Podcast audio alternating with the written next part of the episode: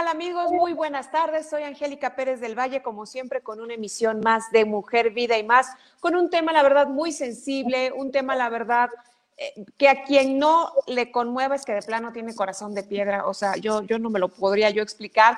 Tenemos una invitada de súper lujo, una mujer exitosa, triunfadora, pero sobre todo generosa y bondadosa. Ella es la doctora Karina Cabal. Bienvenida, Karina. ¿Cómo estás, doctora? Muchas gracias, Angélica. Muchas gracias por el espacio y muchas gracias por la oportunidad de poder difundir esta causa que es tan importante. Así es, déjenme les presento a mi super invitada de hoy, que hoy nos engalana esta tarde. Ella es médico cirujano egresado de la Universidad Autónoma de México con honores, con maestría en desarrollo humano, conferencista profesional certificada en la Universidad de New York City, más de 3.500 conferencias impartidas a nivel nacional e internacional, maestría en administración personal, maestría en alta dirección, investigadora tipo B, certificada en temas de salud y equidad de género, escritora, columnista, líder de opinión, médica en diferentes medios de comunicación y locutora de radio. Pero el tema por el cual nos trae hoy y por lo cual estoy muy contenta de que, de que seas parte de esta comunidad de Mujer, Vida y más y que compartas tus experiencias y conocimientos, es que es directora, de, directora general del Centro de Atención Integral del Labio y Paladar Hendido AC, Centro Suma, a quien si se están conectando en este momento alguno de los miembros, les mandamos un beso y un abrazo. Por favor, déjenos sus comentarios, eh, dudas, consultas, todo esto, porque esta institución, si bien entiendo, y ahorita Karina nos cuenta bien, es una, es una institución sin fines de lucro.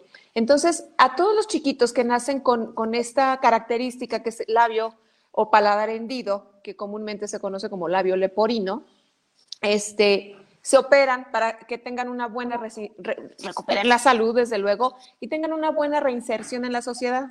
Pero cuéntanos, Karina, ¿cómo fue que iniciaste a hacer este tipo de, tratamientos y de, y de lucha también?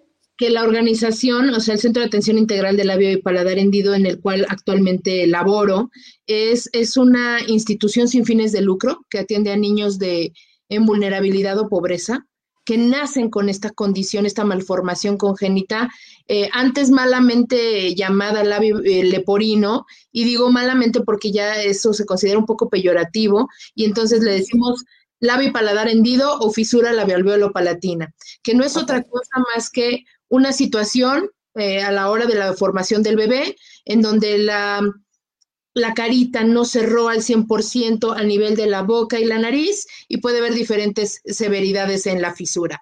Pero eh, Centro Suma es, un, es una comunidad, una familia multidisciplinaria, porque a veces se entiende que el, que el, chiquito solamente va a ser operado, ¿no? Y que una vez que está operado ya finalmente se acaba y el chiquito se va a casa. Y no es así. El labio paladar hendido requiere de una atención multidisciplinaria que va desde el momento en el que a lo mejor la mamá a las 20 semanas de gestación haciéndose un ultrasonido se entera que viene con un bebé con labio paladar hendido hasta que nace y le vamos a dar una asesoría de cómo amamantarlo o cómo sí darle eh, seno materno, ya sea de manera directa o indirecta, y después viene todo un proceso de alinear los tejidos del bebé con labio paladar hendido, de alinearlos a través de una cosita que nosotros le llamamos ortopedia prequirúrgica, que no es otra cosa que la atención odontológica y la colocación de ciertos aparatos, placas y todo, que hacen que los tejidos se puedan alinear.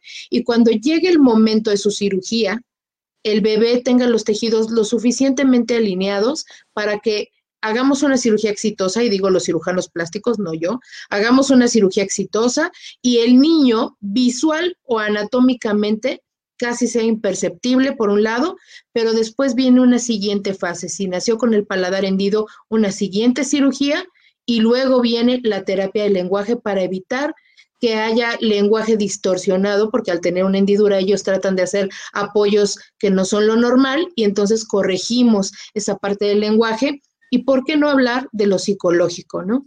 De si los que no tenemos una hendidura muchas veces nos enfrentamos a las críticas, al bullying, al que si estás chaparrito, morenito, este, que si estás muy güero, que si estás, bueno, de todas formas, eh, se, empieza a, gestar toda esta crítica. Imagínate cuando en tu cara a veces hay una malformación congénita reparada, pues lo que queremos es que estos niños primero conozcan su situación, los papás los ayuden a no ser niños sobreprotegidos, sino niños fuertes, y luego a que se puedan reinsertar a la vida de manera plena.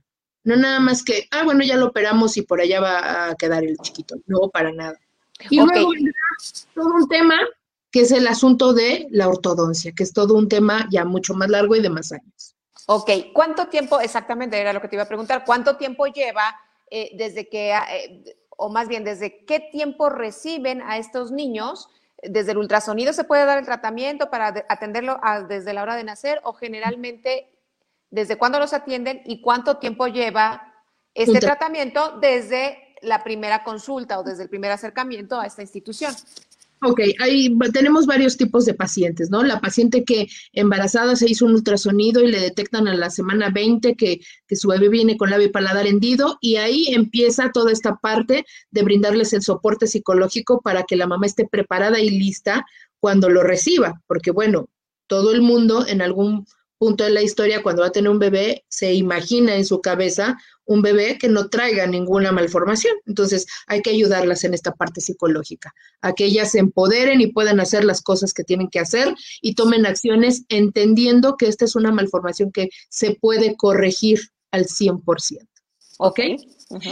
Esa es la mamá que viene embarazada, entonces le podemos dar apoyo desde el embarazo, pero supongamos que no te diste cuenta que en el ultrasonido en tu comunidad, porque a lo mejor no vives en el Distrito Federal o en Ciudad de México, sino vives en una comunidad y ahí no hay ultrasonidos de alta definición y nadie lo vio. Y tienes a tu bebé y viene el, el shock de tengo un bebecito con un labio paladar hendido y ahora qué hago. Bueno, nosotros recibimos pacientes prácticamente desde el tercer cuarto día de nacidos y en ese momento estamos asesorando a la madre para que pueda entender cómo va a alimentar ese bebé, porque ese ya es un reto uno. El reto uno es cómo lo alimento porque al tener una dura puede regresar la leche por la nariz, puedo sentir que no succiona porque no tiene el apoyo del paladar, este, hay mamitas que de repente creen que dándole con jeringa es más fácil, pero no es así, porque no fomentamos que el bebé haga la, la deglución y el empuje con la lengua, etcétera, muchas cosas.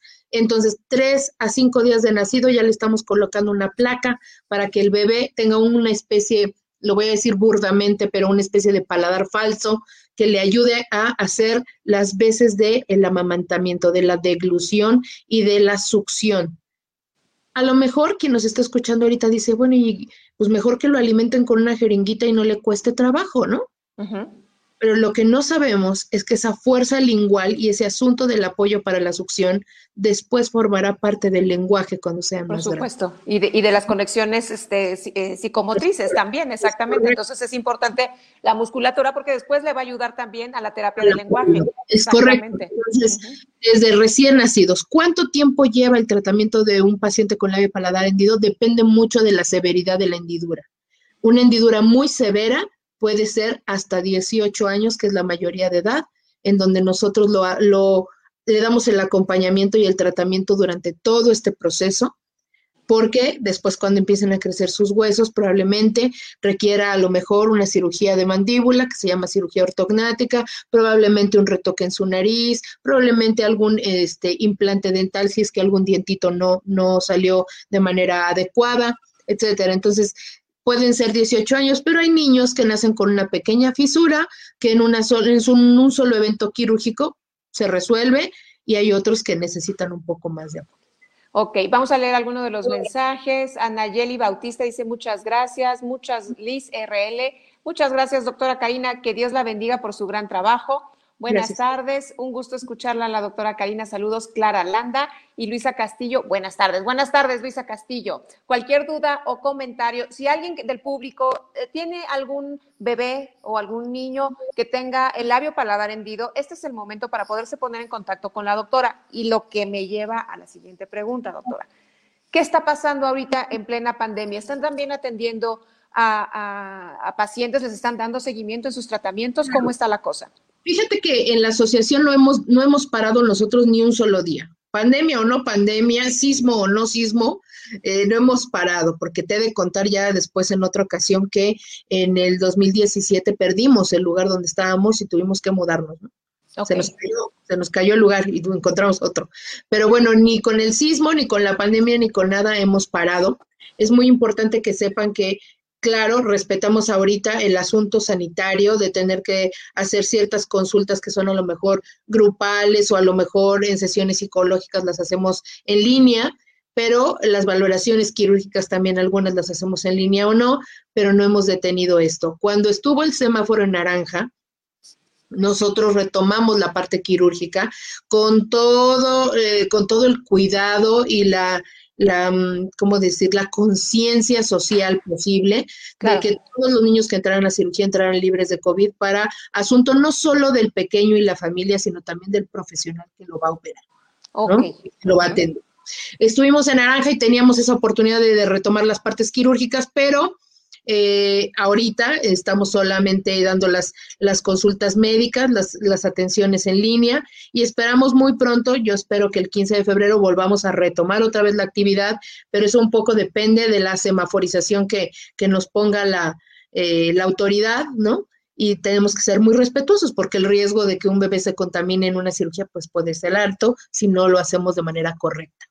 Ok, entonces bueno, con todas las precauciones y las medidas posibles, pero siguen funcionando, esto es muy importante, que sepan que la gente que a lo mejor tiene alguna duda, que por algún motivo crea que, todo está detenido, em, pues no, siguen adelante. Exacto, nos puede contactar y si bien no se van a resolver las cosas en un solo momento por situaciones del mundo entero, pues lo que podemos ir haciendo es darles contención, acompañamiento, asesoría, para que primero no se sientan que están solos y después que sepan que hay una institución sin fines de lucro que atiende pacientes con la de paladar Muy bien, tenemos más dudas. Dulce Sánchez. Hola, buenas tardes. Mi bebé tiene solo paladar blando hendido.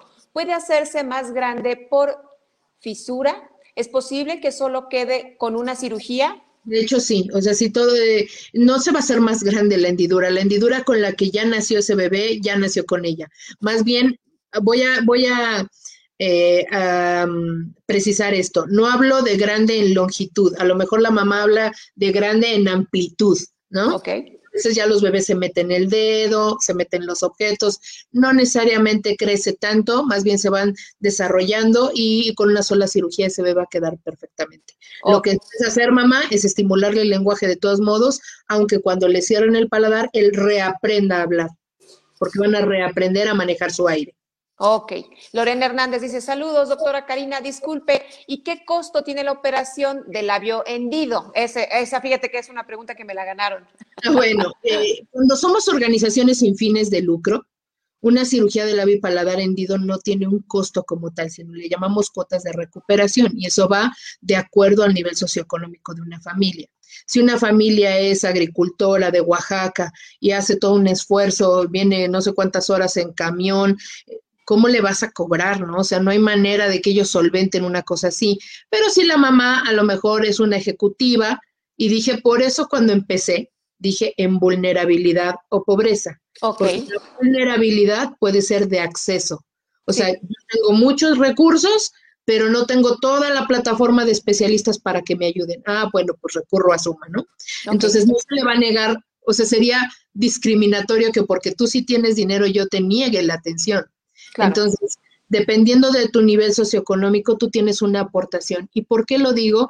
Porque esa manera de aportar que tú haces, o sea, eso que aportas en la cirugía, dependiendo de tu nivel socioeconómico, ayuda a los que no pueden pagar para que ellos puedan también tener acceso a estas cirugías de manera privada son muy costosas. El tratamiento de un niño, aproximadamente de un niño con una fisura, eh, vamos a llamarle nivel medio de severidad, en todo el tratamiento desde que nace hasta que tiene cierta edad, 18 años, cuesta un millón de pesos.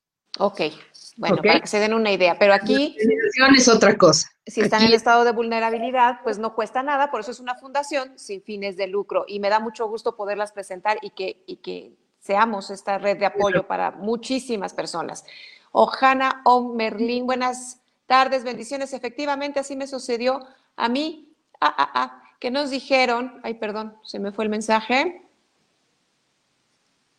Que las tomó por sorpresa. Que las tomó por sorpresa, exactamente. Es algo nuevo. Agradezco mucho por su labor. Dios los bendiga. Dafne, Delvis, Delvis. Buenas tardes, doctora Cari.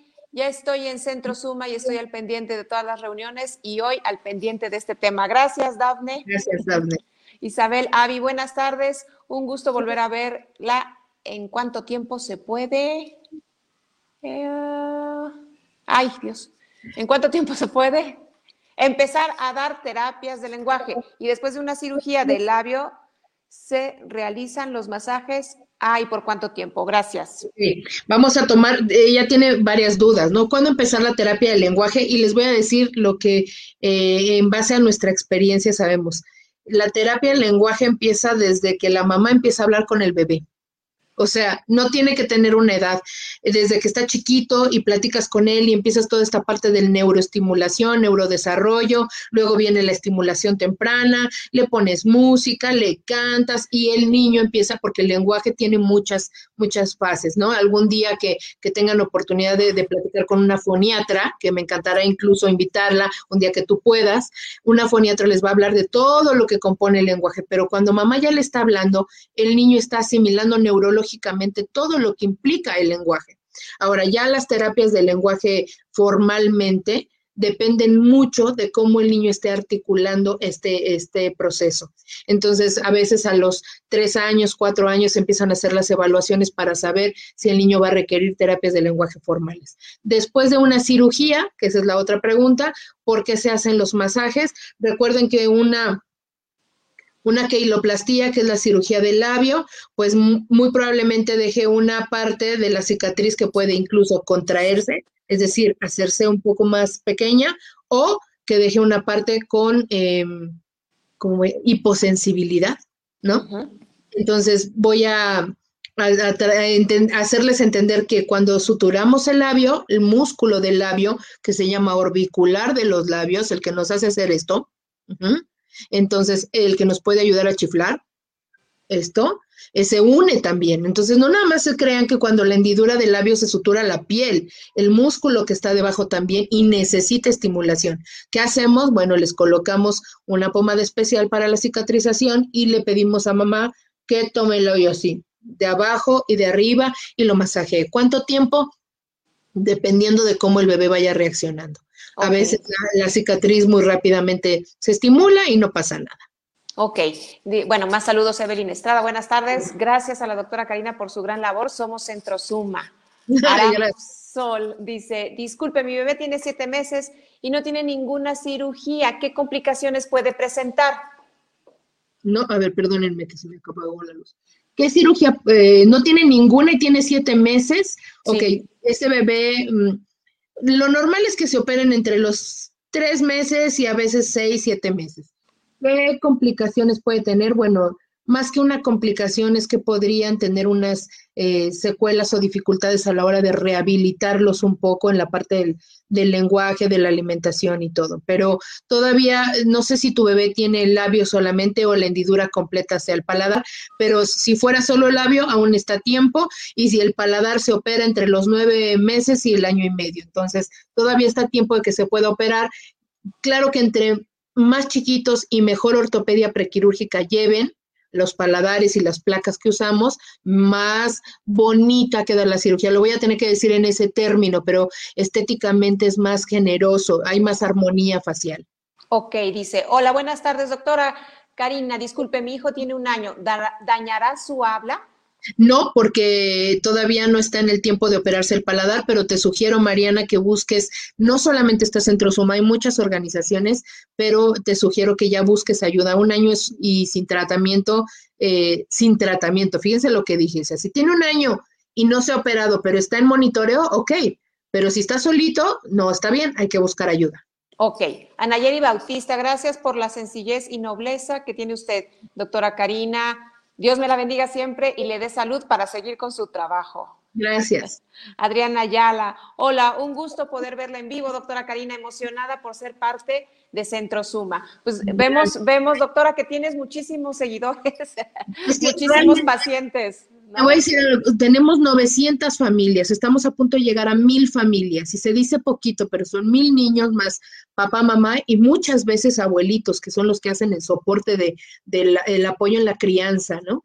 Pero llevamos una relación tan estrecha que se vuelven, yo les digo, tengo mis 900 hijos, porque, porque los veo tan seguido y nos sentimos tan felices con sus logros cuando ya pueden hablar, cuando ya los operaron de esto, cuando ya la cicatriz está mejor, etcétera, que nos volvemos una gran familia, ¿no? Entonces, yo creo que, que, es un privilegio, es una organización que, que no nada más es, quiero hacer mucho hincapié, no es solo atender la parte clínica, porque si no lo hacemos de una manera amorosa, o sea, tampoco funciona. No atendemos pacientes a destajo, no son un número de expediente, son personas con un entorno, con una necesidad. Y, yo, yo invito a cualquiera que no sea parte del centro Suma a que por un solo momento piense qué sentiría de que tenga un niño con labio paladar hendido y no te reciban cálidamente en un lugar. Sería horrible. Entonces nosotros en Suma no, no solamente los atendemos, sino queremos que verdaderamente se sientan parte de esto y sean muy felices, que Suma sea como su otra casa. Eso, eso habla, habla pues de la calidez y de, y de finalmente este, como bien lo dice tu currículum, me, checa, ahora sí que me checa el audio con el video y con lo escrito, ¿no? Y con el guion. O sea, de verdad eres una persona que se nota que has estudiado desarrollo humano. ¿Cómo fue que te dio esta inquietud? Porque yo conozco muchos médicos que pues son técnicos en medicina y hacen muy bien su trabajo, o sea, muy loable, ¿no? Yo no quiero andar en, entrar en, en temas de quién lo hace bien y quién lo hace mal, pero finalmente esta visión integral creo que ayuda mucho y creo que ayuda a una mejor y más pronta recuperación, impactando no nada más a nivel unifamiliar, sino a nivel social, porque un niño bien recibido, bien atendido, con, todas las herramientas para enfrentarse a la vida, que de suyo ya es difícil, ¿no? O sea, por el bullying, por todas estas situaciones que vivimos. Con, esta contención yo creo que es, sí los hace seres mucho más empoderados, mucho más fuertes. No sé a ti qué te motivó para hacerlo de esta manera o, cómo lo veas. Eh, nuestra organización es una organización joven, eh, tiene seis años de, de, que la fundó el doctor José Maya Bejar y otros socios. Y eh, yo creo que siempre tuvieron en mente que no bastaba con una atención buena a nivel clínico, sino que había que dar una atención en excelencia. Nosotros incluso en las instalaciones buscamos que tú llegues y digas, wow, y en serio me van a cobrar 100 pesos por la consulta, ¿no? Y en serio yo no pago nada y llego a este como pequeño oasis en donde mi niño es recibido como si fuera el único paciente que existe, ¿no? esa parte importante, yo creo que lo que concebimos todos en Centro Suma, no solo yo, lo que, los que concebimos a Suma, queremos que el haber nacido con una malformación congénita no sea una desventaja, sino todo lo contrario, que te conviertas en un extraordinario ser humano, deportista, científico, político, actor, lo que quieras, pero que seas un extraordinario ser humano, no solamente un niño o una niña reparado con el labio, no, hay mucho más allá y los pacientes no tienen que ser números de expediente, tienen que ser personas y deben ser tratados como tal. Y por eso siempre le decimos a los papás, su hijito no está enfermo, su hijito es un paciente que tiene muchas posibilidades de, ser incluso más que el promedio. Claro, por esta contención, por esta fuerza que, recibe de tantas personas, por esta atención. Hola, dice mi bebé, tiene 11 meses y aún no tiene ninguna cirugía, tiene labio y paladar hendido. ¿Se pueden realizar las dos cirugías al mismo tiempo? Dependiendo de la severidad, Evelyn, dependiendo de la severidad que tenga tu hijito, a veces se realiza la cirugía del labio y a veces se, se hace solamente una parte del paladar para que pueda estar en el tiempo adecuado quirúrgicamente. Ale Valdés eh, manda saludos, Dulce Sánchez. ¿De qué depende que sea aceptado o no en Centro Suma? Primero, nosotros no atendemos pacientes que ya hayan sido operados en otro lugar. No porque no queramos, sino porque no tenemos eh, aún el volumen de todo lo que pudiéramos eh, tomar, ¿no? ¿no? Y las instalaciones no nos dan para tanto. Entonces, no atendemos pacientes que ya hayan sido operados y y no atendemos pacientes que sean sindrómicos. Esto quiere decir que el labio y paladar hendido sea una, una parte, pero que también su corazoncito esté dañado o su hígado esté dañado. ¿Por qué? Porque priorizamos, o sea, el labio hendido no es una prioridad para la vida. Primero que se atienda su corazón, primero que se atienda su riñón o su hígadito y luego el labio y paladar hendido. Entonces, que no sean sindrómicos y que no hayan sido operados en ningún otro lugar. Y por último, lo único que buscamos es pacientes comprometidos. Esto es un largo camino, pero lo podemos hacer si el papá se compromete. ¿Hay, hay, hay deserciones, doctora? ¿Ha tenido casos de deserción? Yo creo que, sí, yo creo que sí, sí, o sea, de, de, hecho sí hemos tenido, pero yo creo que el pensamiento a veces de los papás, por eso el tema decía atención multidisciplinaria, porque muchos de los papás a veces dicen, bueno, con que me lo operen yo ya estoy más que servido y ya me, me, me olvido y no me importa pero no es cierto. El niño necesita apoyo del foniatra, del otorrino, necesita apoyo psicológico, necesita el dentista, o sea, necesita muchas cosas para realmente tener un resultado exitoso, excelente. Entonces, si solo están buscando las cirugías y después se van, pues así no, no va a funcionar, no van a tener ni la mitad de lo que ese niño podría tener este, como potencial, ¿no? Ahí está, entonces no se rajen, ¿eh? Síganle ahí. Dice, doctora, mi bebé ya tiene un año y solo estoy en espera de que ustedes se comuniquen. Gracias a Dios, ya me la están atendiendo ustedes, pero tengo una duda, anda molesta de los dientes, ¿qué le puedo dar? O simplemente así la dejo. si usted ya es paciente, querida Liz, ya sabe que los dentistas, la parte dental está pendiente de usted, no lo medique, hay, necesidad de saber por qué le duelen, a lo mejor están brotando los dientes en un área donde no deben de salir, o a lo mejor está muy inflamada la encía, ya sé que ahorita tenemos ganas de operar a todos, pero créanme, esta situación de la pandemia a todos nos ha golpeado y necesitamos ser ahora más que nunca responsables de la salud. No podríamos por, por ¿cómo decirlo? Por el ímpetu de querer ya uh, operar a todos, al ratito resulta que un bebé se nos contagia de COVID y eso no lo queremos, no hay manera, porque la vía aérea es lo que se opera, entonces es muy delicado. Así que paciencia y mamita comuníquese al departamento dental, sabe que ahí estamos para ayudar. Ok, dice Cristine Hernán. Ay, Dios. Buenas tardes, doctora Cari. ¿Me puede recomendar algún odontopediatra? Mi hijo es paciente suma, pero ya va un año sin tratamiento por la pandemia.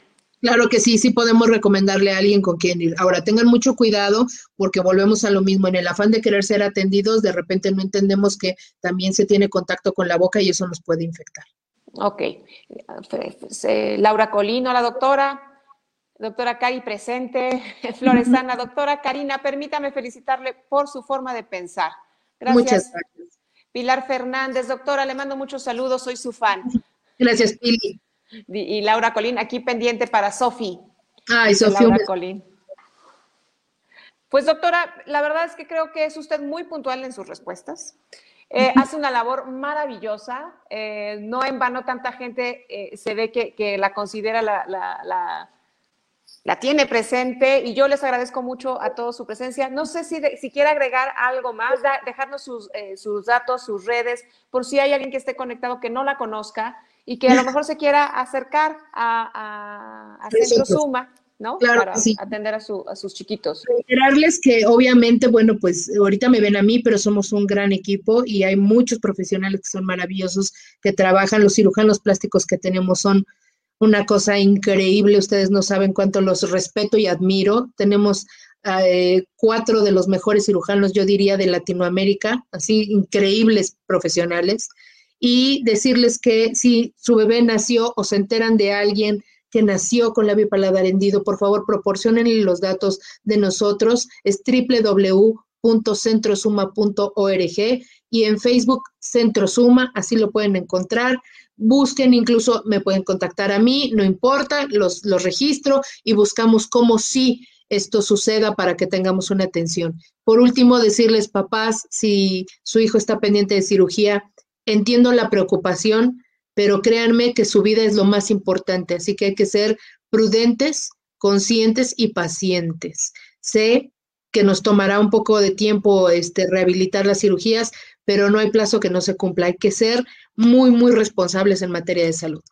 Ok, dice María Arellano, mi bebé tiene cinco meses, puede usar cubreboca, tiene labio y paladar hendido bilateral. No, por supuesto que no.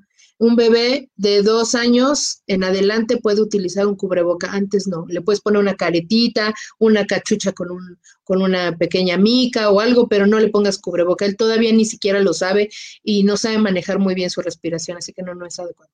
Ok, dice gracias, mucha salud y mucha energía para que continúes por mucho tiempo con esta labor. Hola, buenas gracias. tardes, doctora Karina, muchas gracias. Eh, doctora, gracias por mis dudas. Una pregunta más, ¿la estimulación ayuda mucho mucho tanto al lenguaje, ayuda al lenguaje. Mi bebé tiene un año, un mes y estoy buscando cómo estimular a mi bebé para el lenguaje. Bueno, le sugiero, eh, Isabel, que busque en YouTube lo que dice videos de suma y entonces ahí va a encontrar muchísima información, y más se lo digo a todo el auditorio, muchísima información de qué es el labio paladar hendido, cuándo dar la alimentación complementaria, hablar de lactancia, de todo. En el canal de YouTube de Suma hay un montón de videos que los especialistas han subido y es importantísimo que si tu bebé lo tiene, esté en la etapa en la que esté, escuches los videos porque siempre te van a dejar mucha enseñanza. Entonces vale toda la pena del mundo. Doctora, pues ahora sí, yo creo que con esto nos despedimos, a menos de que haya más preguntas. Aquí, gracias a Dios, el tiempo es suyo, el tiempo es nuestro, entonces déjese, déjese venir con sus preguntas. Y si quiere agregar algún, algún comentario final, doctora, yo encantada de escucharla. Pues yo soy materia dispuesta de seguir eh, difundiendo no solo este tema de salud, sino cualquier otro que exista. Me pongo a sus órdenes y papás no duden en buscar ayuda. Yo creo que lo peor que te puede pasar es que tengas un paciente y te paralices y creas que el mundo se te cierra y creas que eres el único. No es así. Habemos organizaciones sin fines de lucro que hacemos muchas veces lo que nuestro gobierno no puede porque ya no le alcanza, ¿no? Entonces, la sociedad civil organizada ayuda a compensar eso y por eso existimos. Y si conoces a alguien que quiera hacer un donativo, no te olvides que la sociedad civil organizada vive de la generosidad de los demás. Pues muchísimas gracias, doctora. Ahí está, no nada más se trata de, de, pues de estar ahí, de ser atendido si es la necesidad, perfecto, pero haya, ah, habemos personas que a lo mejor podemos ayudar con un poquito, con un granito de arena, cada peso cuenta, cada peso vale, y si es para un bien común, de verdad, eh, pensar en el otro no es pensar en el otro, es pensar en uno mismo, es pensar en todos, es unirnos en esta sociedad. Yo dejo la invitación abierta, doctora, para que no sea la última vez que nos visite. Mujer Vida y Más es su casa. Angélica Pérez del Valle es una servidora para usted y para todas las cosas que nos pueda traer, porque creo que nos puede alimentar mucho cuerpo, mente y espíritu. Muchísimas gracias. Hay más preguntas. ¿Tienes tiempo, doctora? O, ya no, no, yo entonces. Ah, bueno, más saludos. Dice Lorna para los cuates. Lorna para los cuates, está bien. Gracias, doctora Karina. Mariana Ortega. Muchas gracias, doctora Karina. Que Dios la bendiga. Ale Valdés, ustedes son el mejor equipo y la atención es de primera calidad, son muy humanos y sobre todo siempre al pendiente de nosotros. Dios los bendiga, doctora, a todos por su gran labor. Rogelio Ramé, gracias, doctora Karina, información muy valiosa. Pues yo creo que con esto nos quedamos. Yo les agradezco a todos su presencia, su atención. No se olviden de seguirnos en las redes, tanto a la doctora Karina como a esta servidora Angélica Pérez del Valle, a través de Mujer, Vida y Más, que esta es su casa, la casa de todas las mujeres. Yo les mando un beso, un abrazo y nos vemos hasta la próxima. Gracias. Chao.